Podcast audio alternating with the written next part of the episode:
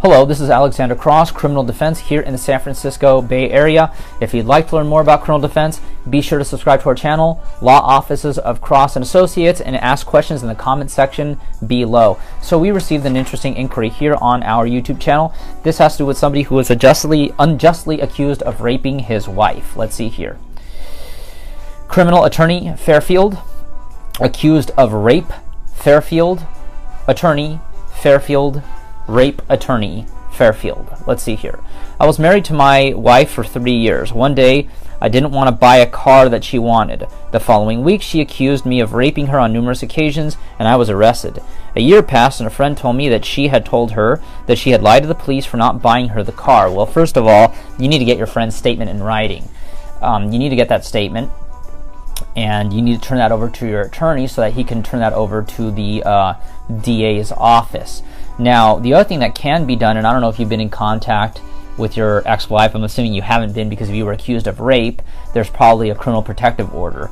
But you can still get a recording of your wife, you know, blabbing away, saying, "Oh, he did this, he did that, he, you know, he didn't really do this, I made it up, this and that." Because even though normally you cannot record somebody in secret, you can do it for the purposes of defending yourself from false accusations. You can definitely do that.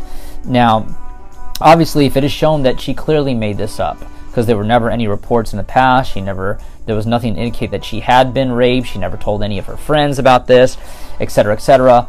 Well, if it comes out that she really did make this up, well, then maybe they could file charges of making. Uh, of uh, making a false uh, police report under Penal Code Section 4463, and she could be looking at some misdemeanor charges that would carry up to one year in the county jail. What you don't want to do is have no evidence, have no recording, have no statements from any witnesses, because then at that point it's just going to be a he said, she said type thing, and that's horrific because when you go to trial and the alleged victim starts testifying against you and is crying there, a lot of times that is enough for them to be convinced that you did something that you didn't really do. And like I said before, that's absolutely horrific, but it does happen. Regardless, if you'd like to learn more about criminal defense here in the San Francisco Bay Area, don't forget to subscribe to our channel, Law Offices of Cross and Associates, and feel free to ask questions in the comment section below. But if you've been accused of a crime and need representation in court, call us at 1 800 862 7677.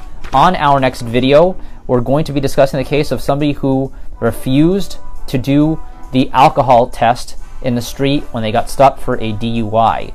Criminal attorney Fairfield, rape attorney Fairfield, accused of rape Fairfield, attorney Fairfield.